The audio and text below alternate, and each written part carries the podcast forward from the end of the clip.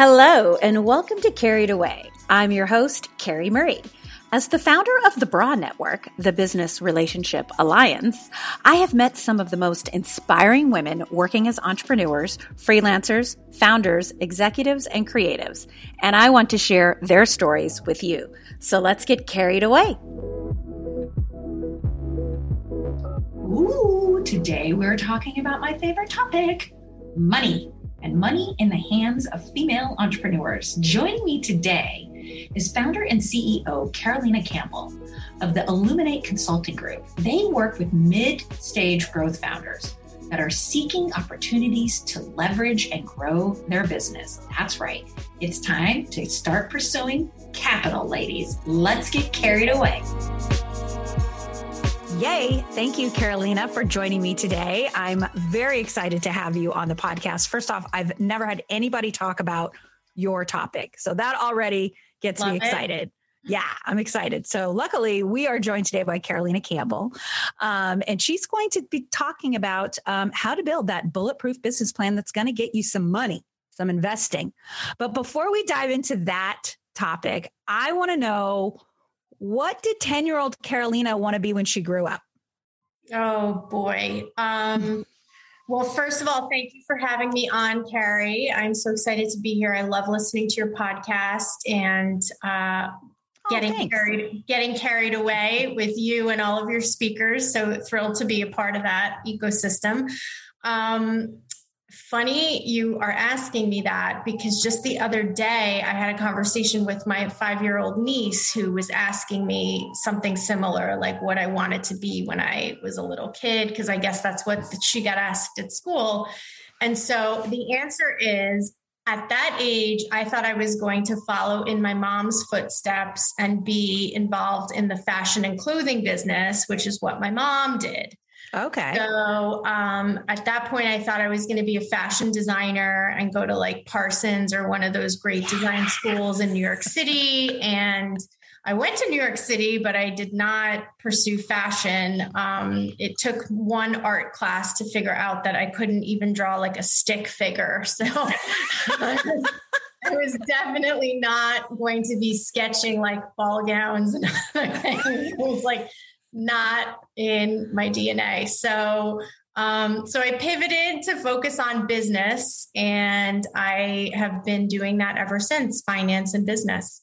That's so great. And did you, were you, have you always been an entrepreneur? Did you ever work for corporate in the finance world and then make the transition over? Yeah, I'm a, I'm a transitioned, as I like to call it, um, recovering Wall Street executive. I was in New York City on Wall Street for 20 years um, you know, dealt with that crazy life out there. And if you had asked me during those years if I thought I would be an entrepreneur, I would have definitely said no. And that changed when I moved to Los Angeles about two years ago and started pursuing other opportunities after, you know, wanting to leave New York and just needing to get away from that, you know, crazy pace. And um, you know, I, I, came to see that there are so many intelligent and successful founders here in the LA ecosystem. And I can't say I was surprised by that, but it was just a very different experience than what I had had in New York. You know, New York is much more structured and corporate and, you know, oh, bigger yeah. company, right? It's just a very different um, professional existence. So coming out here and meeting you know a ton of different people joining networks like yours and and and just connecting with a lot of female entrepreneurs really opened my eyes to possibility which you know i hadn't considered to be honest with you and so um that was where I discovered, you know, the potential to be an entrepreneur. And it was a very organic process, just to share a minute on that. Yes, please. Um, you know, I came out here, I took a break from Wall Street. I wanted to work in finance, but I thought it would be something different. And I started, like I said before, meeting founders who would you know had the successful business or product or what have you and would call me for basically free advice on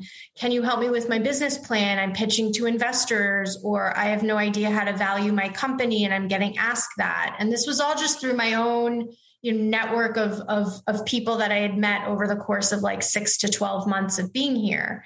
And so once I started to like get several of those phone calls, I was like, huh, there's a market here for you know middle to you know early stage growth companies that are have revenue they're able to pay someone for support you know they're not totally starting out but they're not quite at the point where they're able to hire a full-time COO or a full-time, you know, chief financial officer. They're they're still sort of bootstrapping or, you know, keeping it lean, but they need the support and that i discovered that niche of, of, of founders is really significant. And it's basically what helps take you to the next level. If you get the support that you need if you are able to get investors for funding or not just the you know internal support to help you grow to help you figure out what will help your company get to the next level it's like a critical point for the company. So that's why I started, how and why I started Illuminate Consulting Group, ICG for short, um, because I noticed that there was such a need in the marketplace to support these founders who didn't know where to turn. You know, there, there are big consulting companies out there that they're would charge them way too much money that they wouldn't even want to spend for business plans or helping them get investors. Oh, so much. Or, yeah, it's just, you know, and then they're they're at this point, like I was saying before, where it's kind of a really critical moment for them. So um, so it's been really awesome to help people get to the next level. I've had some very quick successes with a, uh, a social media online social media company that um, got acquired by UTA, so United Talent Talent yeah. Agency, and we helped with that acquisition, which was huge. And you know, this is a great example. This individual is incredibly successful and smart, but had absolutely no idea how to maneuver through the conversations of being acquired. And if you're not prepared for that, you know, you're going to leave money on the table. So, um, so that's where we specialize. I know the topic is how to create a bulletproof business plan, and I think that's kind of step number one before you start going down the path of speaking to investors because it's the first thing that they're going to want to know about. So I'm happy to to dive in or however. Yeah, I mean, I I love this. Um, so many women, you know, and I'm sure you work with men and women. Um, you're open to any clients. Um, but there a lot of women Absolutely. I've noticed, yeah, who who join Bra um, don't create a business plan plan. They become entrepreneurs um, and they're they're just kind of diving in the deep end of the pool. And they the, the money and the finance doesn't seem to be the thing that we think about first. Really, it's the problem we're solving, right? But we figure, you know, oh, we'll figure out the money when we get there. Uh, when really, and what I've learned from experience it should be the opposite. We should have a plan of how not only how we're going to get revenue, but how once we are a growth plan, a scalability plan, and that does include hiring a team eventually, getting investors, or just getting a loan from a bank. I mean, how you're yes. going to start yes. your business. Yes. Um, a bank is not going to look at you if you're just like, I have this great T-shirt line. Um, they, you know, if you're making widgets or whatever, you've got to have a plan on how you're bringing in revenue. When when you're working with clients, what kind of is their pain points? What what are they feeling before they're like, I need a Carolina?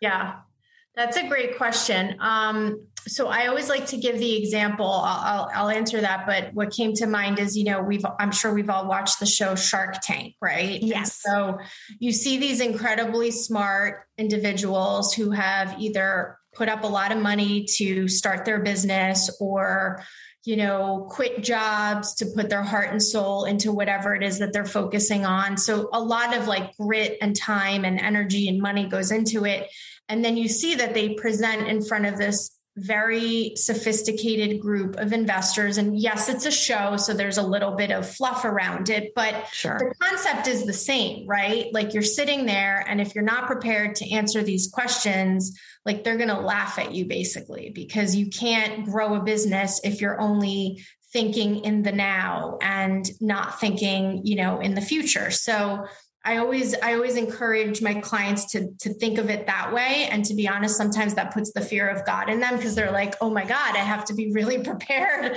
for these conversations? And the answer to that is yes. So I would say that's pain point number one is be prepared before you start seeking investment capital because the conversations will not go well if you're not prepared for those conversations. And oftentimes I think what happens is it's like a it's like a chicken or an egg scenario, right? Right. you don't have enough money to grow, you're trying to grow organically. And then all of a sudden like you kind of take off and but it's still just you and one other person or or you know 10 people whatever the number is it's small. And you're trying to figure out well do we put money into to like getting investors? Do we put money back into the business? You know it, it gets to this point where you start going which should we do first Right. And right. so that's where we come in to help you figure that out and help get help get you as a as a founder on a track that is, you know, scalable and makes sense and really gives you power with your numbers and your business plan because the power is in knowing your numbers, right? And if you don't know your numbers, you can't have conversations with investors. Right. That's so important. And that's just a reminder to all the ladies listening check your books. Um yeah. like constantly be looking at your books. I remember oprah has a quote that she's she says sign every check. You know make sure you're signing every check and you're watching where all your money's going. Okay. um which i thought that was very clever. Um so I'm a business owner. I'm like, I'm doing well. I might have hit my six first six figures. I'm on the track to maybe opening another, you know, branch or if I have a brick and mortar and I need to get to investors. So I start creating this business plan. I'm working with you. I start creating it. Where do people drop? Where do people have the biggest holes? Is it their like longevity plan? Where are the big holes in yeah. business plans? Good question. Um, I would say the number one thing that I see all the time is to your point, people's books and finances are a mess.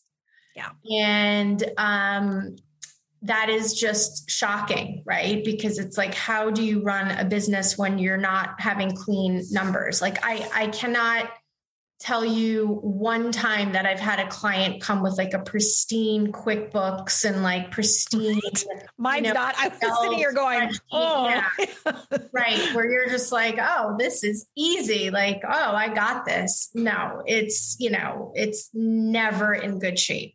It might, you know, there are people who definitely focus on it and, and want to do their best, but the reality is it's very difficult to be the creative part of the business the founder, you know, whatever other roles you're playing, and also like running the company from a financial standpoint. That's just a hard thing to do. Many people do it, but it's it's not like everybody has that skill set. So I would say that's what I see the most of. And then, you know, taking that a step further when you dive in to actually clean up the books or clean up the balance sheets or the income statements, a lot of aha moments come from that right? Because you're like, oh my goodness, I didn't realize like either we have more cash than I thought we did, we have way less cash than I thought we did.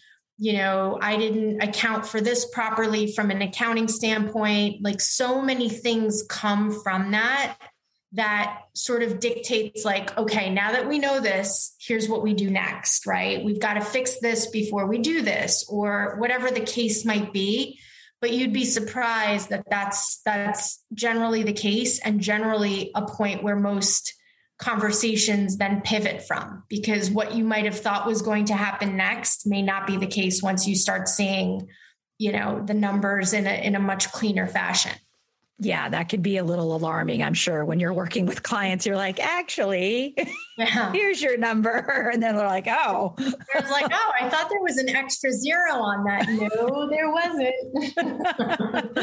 um, well, that's one way you got to keep that business plan straight yeah. is really, really keeping tabs of your books. I have a fantastic accountant. Shout out to Suzanne. Um, um, so she is on Team Bra and is I'm so grateful for her because you're absolutely right. Um, as a creative, I know my limitations, right? I'm not going to be able to build a website. I've tried it. I'm not, it's just, I'm not going to be able to do it. And I'm, I'm not someone who's very good with numbers or mm-hmm. watching what I'm spending and what's coming in. So I knew immediately I was going to need a great graphic designer and I was going to need a book, great bookkeeper when I founded Bra. And yeah. they keep me and then I stay in my lane of genius and they stay in their lanes of genius.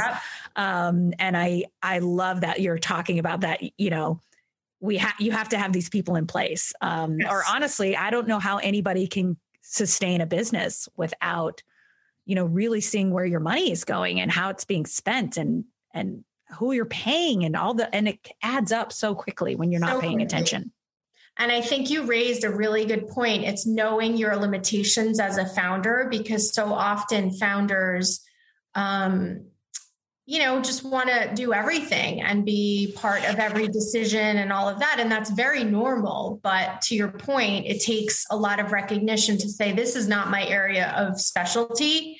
So I'm going to outsource that so that I can leverage my own skills for the things that, you know, serve the greater company and have someone else focus on things that I know are not my area of, of, of strength. Yeah. And that's really critical. And I and I applaud you and others who take that leap because it really is altering for the business model to do that. Yeah. Well, and especially if you're taking on payroll, right? I just didn't want to uh-huh. muck it up for my employees. So that was also part of it. I was like, oh, I don't want to screw this up and I don't want the IRS after me later. um, so what, what else, what else advice do you have to cr- create that business plan that, I mean, what do investors look for in a, in a solid be- business plan? Yeah, I would say, um, and I'll run through them very, very quickly, but I would say nine things are very critical for a business plan. And, you know, the, the first thing I just want to say is a business plan doesn't have to be this crazy, overwhelming 30 page document with, you know, 10 appendices and all of that. Like right. simple is actually right. Because I think sometimes that scares people and turns them away and is like, oh my God, I got to stay up, you know, till two in the morning for several right. nights to do this and the answer is it doesn't really have to be that complicated, you know, at least in the beginning. Um, so I would say nine nine quick things that I'll briefly run through that I think will just help people frame out what to include and how to Love think it. about it. So the first one is the executive summary. So you always start there. And that's basically what I call your elevator pitch, right? So the like three quick sentences on, you know, what your business is doing, you know, who you guys focus on, whatever the case might be. Like if someone asks you, what do you do for a living? That would be the answer. You know, like gotcha. Bra Network helps to connect amazing women in different industries, whatever your pitch is. So that sort of lays it out. Um, then the second thing is diving into the problem that you solve and your proposed solution. That is critical to any business. So, yeah.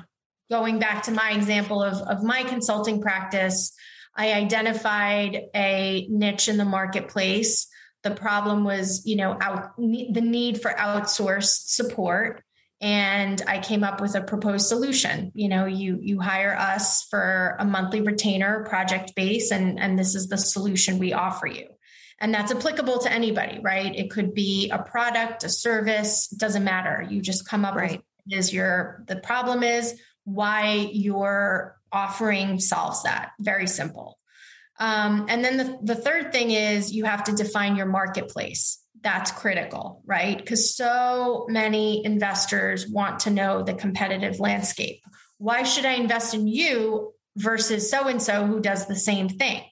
So you have to really dig into your competition and understand mm-hmm. how and why you're different and own that you know own that difference speak to it find out as much information you can from your competition so that you can make a case as to why you're different and why you would stand out and why if you're you know opening up a bakery why everybody should come to your bakery and not the 300 other ones that exist. Right. And that's you know i'm not sitting here saying any of that's easy right? This is sometimes tough to do but it's it's critical because that's what's going to help you really have that conversation with investors and be smart about it. Um, the fourth is what I call identifying your ICA or ideal client avatar. Mm-hmm. A lot of times that gets thrown around like, what's your client avatar? But it, it is very helpful to know exactly who your audience is, right? So, yeah for ICG, it's you know middle mar- mid mid stage growth founders, right? And like you said before, we typically focus on female entrepreneurs, but we're happy to work with you know anyone that needs our services. Um, if you are selling, you know, a clothing item, who's your market, right? Is it females in a certain age group, you know, just identifying exactly who your market is because that will help you identify how you will market your product and the modalities that target that specific audience. Um, then uh, talk about your or define your business structure. So, back to what you were saying before do you need to hire? How do you organize? Are you okay with three people? Are you okay with 10 people? You know, put some structure around it. And of course, if you're already, you know, down the road as a business, you can talk about where you are and where you see the business headed. And that's a very critical point because investors are going to want to know oh, you envision your like revenues doubling in the next two years. How do you plan to accomplish that? Do you plan to hire? Do you plan to you know leverage your current employees in a different way? Like what is your thought process on how you are planning to scale? Like what is the structure of it? Um so important. And i think along with that one other thing i want to throw into that is creating sort of an advisory board for you as a founder. And that is so critical because create a safe place that you can ask certain people advice and questions who will be, you know, a in your corner, B non-judgmental, and C give you good advice, right? Yeah. Like you don't have to go out there alone. Right. And you don't want to necessarily surround yourself with people that just say, yes, yes, that's amazing. Yes. Correct. Yeah. Like your mom or your sister is always going to support you, but it's good to have someone that's going to question you and, and help you think strategically. Right. Yeah. And I think that's a very critical piece of defining, you know, the structure, whether it's a board or whether it's just your own little board of people you can reach out to you know, super important um, to help you sort of get your head out of focused on your business on a daily basis and someone who's going to kind of like sanity check you a little bit. And I think that's yeah. really important.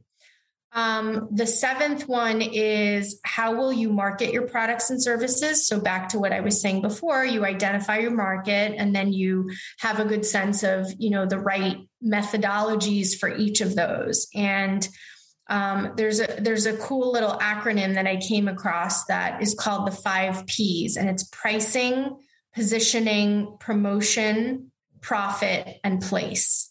And that's all I love that with marketing. Yeah, the five P's. So how will you price the product?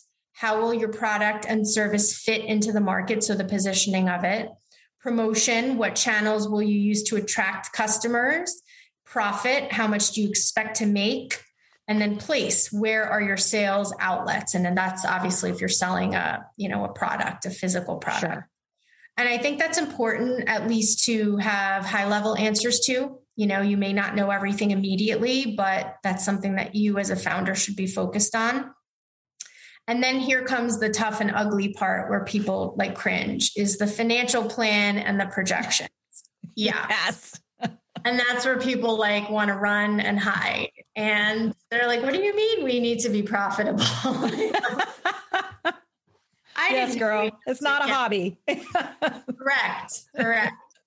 So that's where, you know, back to what we were just talking about before, you have to have clean books. You have to have, you know, a, a clean um, system in place that allows you to know on a maybe weekly basis where you are and one piece of advice I can give anyone, and I honestly think it's relevant to any single founder out there, is get ahead of this. Like, don't let your books be a mess and then have to hire someone to do a cleanup job. Like, get someone early on so that it's never yes. a mess right yes mm-hmm. and honestly that like I, I can't emphasize that enough because six months goes by pretty quickly and then going back to have to clean up six months of receipts and you know accounts payable and accounts receivable and all of the above is way more painful than just like hiring an outsourced CFO or even like someone even more junior, like a QuickBooks person that can just help you clean up your QuickBooks. Like whatever it is that you are able to afford, like do it early on. Don't wait because the cleanup job is so much worse. Oh, so right? true. And it's so time consuming. I've heard like, oh, yes. Yeah. it's it's just a nightmare. Um, I've heard some pretty crazy horror stories about bookkeepers who have come in and they're just it's literally a box of receipts. And it's like, yes. what is happening? Um, wow, that's really, really important information. Um, and you work with your clients through each of those steps. Yes, we absolutely do. Everybody comes at a different point in their growth cycle, right? So we don't tend to work with super early stage founders who sure. are, you know, really in the early stages. Um, we tend to really have a sweet spot with more, you know, growth, like I was saying before, who are seeking how to bring things to the next level or get acquired or get sold, like an eventual exit strategy. And so that's where having things kind of clean from the beginning really helps, right? Because yeah. it's also just cheaper, to be very honest with you. Like we have to charge more if it takes us longer to clean things up, right? So you as a founder are spending more money on that. Um, versus maybe just having spent the money up front to keep it in a good place from the beginning. Right, right. Um, and when you're working with your clients and you get all get them all squeaky clean and they're ready to go, do you also like prep them for that that uh that talk with investors is that part of your your coaching plan as as well absolutely absolutely That's great. yeah we um we do everything from helping them prepare for those conversations, helping with the actual pitch deck for those conversations, helping, you know, in some cases, we've even been a part of those conversations, mm. you know, as sort of like an in the room support um, to the founder, depending on you know the the, the structure. Um, but yes, absolutely, you know that that's something that as a founder you don't need to go through that alone. There are services out there that can help support you, and um, and I think it's it's it takes like i was saying before it's almost like we're a trusted advisor right like yes the founder is paying for our services but we are an external third party that, of course, we're trying to give sound advice to help you grow. But we are able to look at it from a distance, right? And see things that perhaps you as a founder don't see.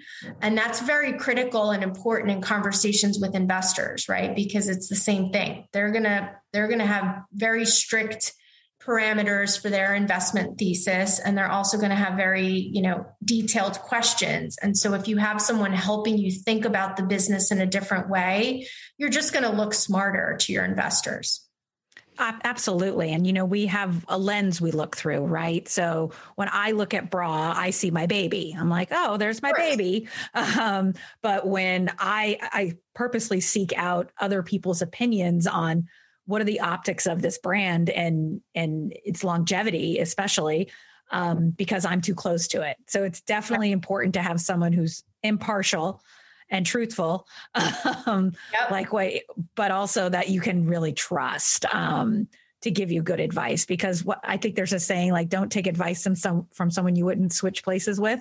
Um, mm-hmm. and so I would definitely take your advice. Be like, yes. so true that. That's a good that's a good one. It's it's really it's critical. It really is. And when you're working with clients, you mentioned you're you're on a month to month contract. Are how typically long are contracts with clients with you? I guess it depends on how prep they are when they first approach you. Yeah, that's a good question. I think it depends on on not only where they are in their in their process as a founder and a company, but also what their eventual goal is, right? Because we've gotten some calls where it's sort of like an immediate need. Oh my goodness, we just got approached by a group of investors and we really hadn't been thinking about that much. So it's sort of like very urgent, if you will. Yeah. Um, and we're able to dive in and, you know, do as much as we can to get them to the right place in a short amount of time. But then there are more strategic projects, which everybody knows might take three to six months. And so, you know, it's it's a little bit of a, of an evolutionary process. Like you sign on and you you know that something is going to take a few months, to, yeah, to get you there.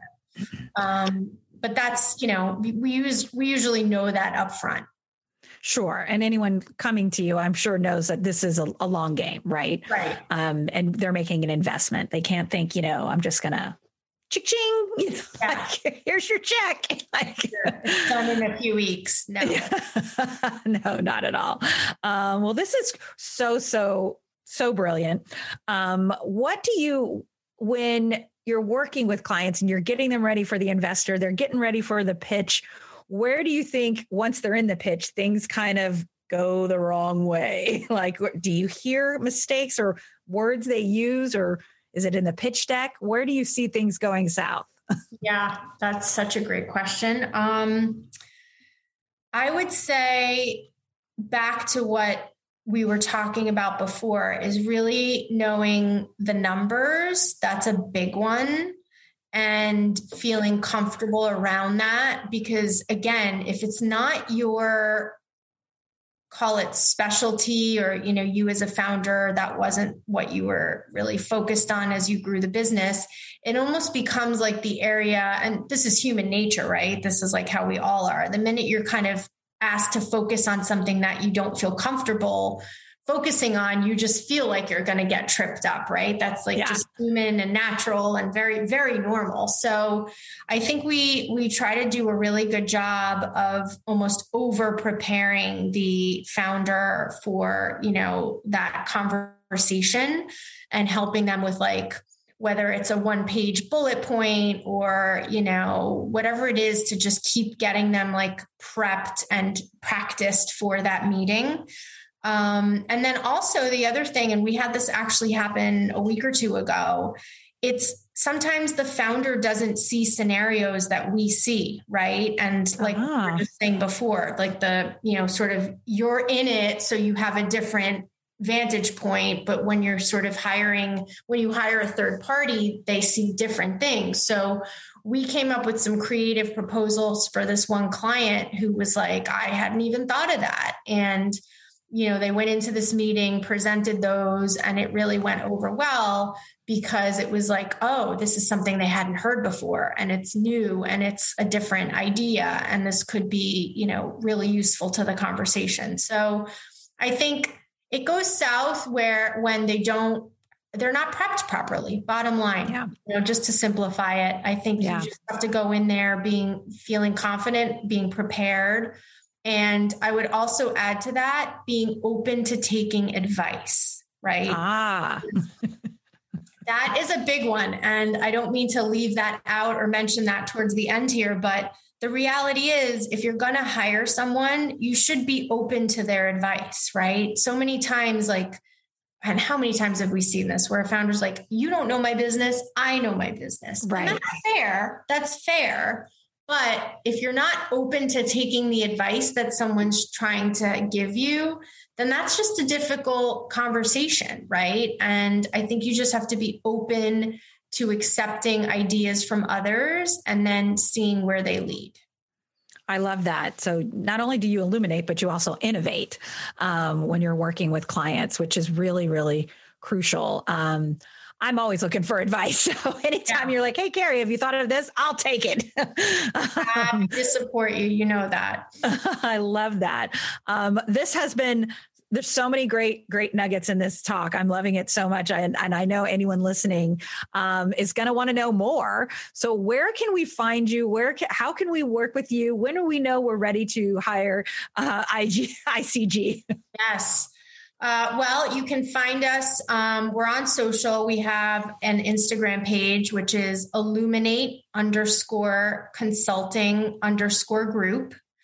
Um, we also have a website, which is outsourced with a D at the end, C suite. So C S U I T E dot com. Um, and you could book a, a, free 15 minute consultation with us on that. And, you know, we're happy to have conversations with anyone that would like to get a sense of how we could help them. Um, and then feel free to email me directly, Carolina at outsourcedcsuite.com, and I'd be happy to speak with anybody. I love that. And we're going to put all of this in the show notes. So if you're driving and listening to this podcast, don't worry, it's in the show notes. you don't have to start writing while you're driving. um, um, okay, so now we get to get carried away. Um, and I'm dying to know since we've been stuck in, inside the pandemic, all the things, what are you doing to keep yourself entertained? What are what has got you carried away? Is it books, podcasts, Netflix? What what are you yes. doing over there? Oh my gosh, other than consuming a lot of wine. Who isn't, right, Carrie? They're not listening to this podcast. Yeah. oh boy, I know. Uh, that's a whole other podcast. Um, so I, I'll admit, I love to read. I've always got something interesting on my nightstand. Right now, I'm reading, um, actually rereading Glennon Doyle's book. Um, you know, she's got a couple Untamed. Which yeah, one? Untamed. I'm actually rereading that. I think it's an easy read and so good. Such a good book. So good. Be the um, cheetah. Just be right? the cheetah. I just love it. And it's like Scott, it was so inspiring. I'm just rereading it. Um, so I've got that on my nightstand. And I've also got um, another book, which is by Elizabeth Lesser. Mm-hmm. And she's the founder of the Omega Institute on the East Coast, you know, very oh, I don't know this. Hmm. Educational um, institute that ha- hosts, you know, amazing speakers. Nice. And um, of course, I'm totally blanking on the name of the book right now, which I'm going to look up, but it has this amazing hot pink cover and it's Ooh. about women. So, of course, very appropriate for this audience. Um, Absolutely. We're always looking for it. It's called uh, Cassandra Speaks When Women Are the Storytellers, the Human Story Changes. And basically, very brief synopsis it, it goes through the history of like the patriarchy and mm-hmm. where things kind of broke down if you will because at one point it was sort of equal and women were seen as contributors as well. And it goes through the literal like history like back to like the egyptians of when things pivoted. And it's really fascinating. And i think oh i love that. any female you know that i think is is involved in bra or listens to this podcast would probably get a lot out of it. I love that. I was just reading a book by sam harris and I also can't remember the title now, but it's it's kind of it's similar in the sense that um how we got the name witches, you know, like all of a sudden there was this patriarchal change that happened that they had to dom us as witches because we could give life, we we were intuitive we wow. could um you know had believed in manifestation so it's a really interesting it and it starts i'd say in like the or, or you know, like early 1400s, I want to say, but it's oh. really fascinating to hear the evolution of the term witch, like where that came from. Um, oh, I want to read that one. Yeah. Um, I'll have to, I'll have to find it and I'll, I'll put yeah. that in the show notes too. I'm putting both of these books in the show notes. um, I love that. Now, one thing I wanted to ask you, other than, you know, the pandemic and all the fun stuff, eh, you know, before all of this, where were you traveling? Where's your favorite place to go? Or where do you want to go and just get carried away? Oh, that's such a good question. Um, I have been dreaming of, I keep thinking when the pandemic is over and when we, you know, can safely travel overseas, I've been to both cities many times and I've been fortunate to do so, but I just have this longing to go back to London and Paris, right? Just like almost like keeping it simple, like nothing too exotic, fabulous on their own. But it, almost feels like once we get through all of this, like going to a museum is going to feel like the most special thing in the world, even if we've done it a hundred times, you know? Yeah, so, completely agree. Yeah, I was thinking that about going to a movie theater.